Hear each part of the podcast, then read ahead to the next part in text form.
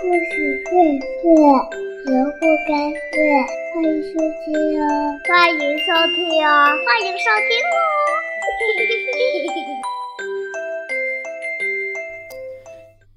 亲爱的小朋友，今天东子老师要为大家带来中国民俗故事，名字叫做《八仙过海》。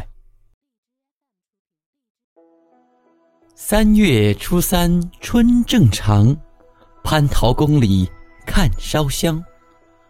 传说每年农历三月初三是王母娘娘的生日，各路神仙都要到蟠桃宫向她祝寿。这一年呐，王母娘娘听说世间活跃着八位神仙，扶危助困，为百姓做了许多好事，就邀请他们。也来赴宴。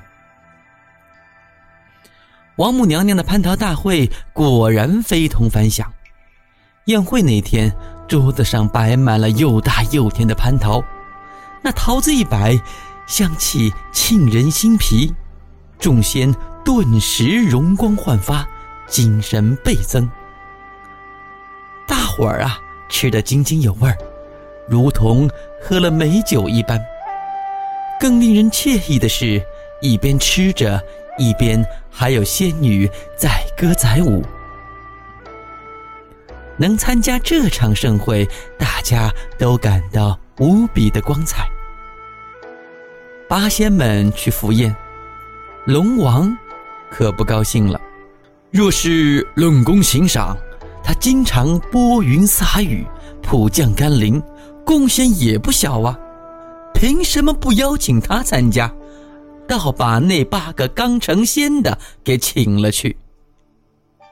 龙王越想越生气，就想给八仙们一点颜色看看。八仙们当然不知道这些，当他们参加完蟠桃会回去的时候，就遇到了难题。来赴会时，路上经过的是一片桑田。怎么转眼间变成了波浪滔滔的沧海？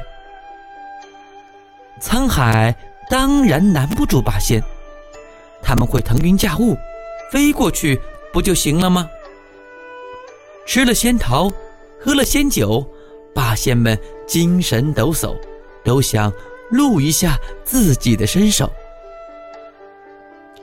吕洞宾提议说道：“诸位。”咱们就各显神通，从海上飘过去，怎么样？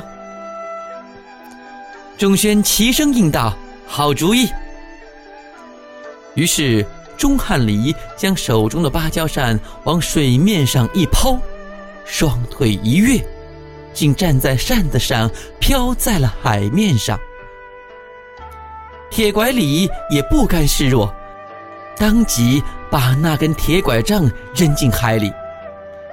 别看铁拐杖很重，竟然浮在了水面上。铁拐李纵身一跃，便晃晃悠悠地飘走了。紧跟着，何仙姑驾着她的荷花飘走了，蓝采和骑着他的花篮飘走了，张国老。倒骑着毛驴也飘走了，岸边只剩下了曹国舅。只见他不慌不忙地将手中的弹板扔进水中，也随波逐流起来。龙王怎么也没想到，这八个相貌平常的仙人还有这么大的神通。居然就这样轻轻松松的过了海，他勃然大怒，在龙宫里乱摔东西。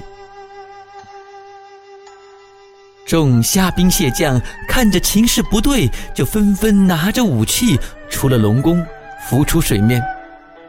一面碰上了悠然而来的蓝采和，他们二话不说，一拥而上，将他拖入水中，向龙宫拉去。虾兵蟹将捉了蓝采和，准备回宫向龙王讨好，却哪里逃得过七位仙人的眼睛？好个龙王，弄出海水来刁难我们，我们也不跟你计较。现在还来捉我们的兄弟，真是太过分了！铁拐李愤愤不平地说：“看我给他点颜色看看。”只见铁拐李解开背上的宝葫芦，一声“收”，滔滔海水呼呼地朝葫芦里奔去。一会儿功夫，东海海水就全装进葫芦里去了。拖着蓝采和的虾兵蟹将顿时走不动了，赶紧找了个小水洼躲了起来。海水一干，立刻耸起一座高山。咦，这不是泰山吗？怎么会到这里？原来在铁拐李用宝葫芦吸水时，其他几位神仙齐心协力地把泰山搬了来。泰山一到，就把龙宫压在了山下。待在龙宫里的龙王可吓坏了，慌忙使劲儿一钻。才从大山的缝隙中挤了出来。一见到在山脚下打坐的七位仙人，他怒气冲冲地上前去，大声责骂：“你们这些不知从哪里冒出来的野鹿草民，居然敢回我龙宫，是不是吃了雄心豹子胆？”吕洞宾挥了挥手中的佛尘，不急不缓地说：“哼哼。”请问龙王，你为什么要捉我们的兄弟呢？龙王一愣，转身一看，可不是吗？自己的虾兵蟹将正把人家的兄弟压着呢。他紧走几步，奔到水洼边，亲手放了蓝采和，又连忙赔礼道歉：“啊，这些都是我虾兵蟹将的过错，无故添乱，还请众位仙人谅解呀。”吕洞宾微微一笑，说：“这桑田里的海水也是虾兵蟹将弄出来的吗？”龙王一听，羞愧万分，他憋红了脸，深施一礼。八仙也不为难他。吕洞宾说：“龙王大量，我们也不为难你。”众神仙一起动手，把泰山恢复了原位。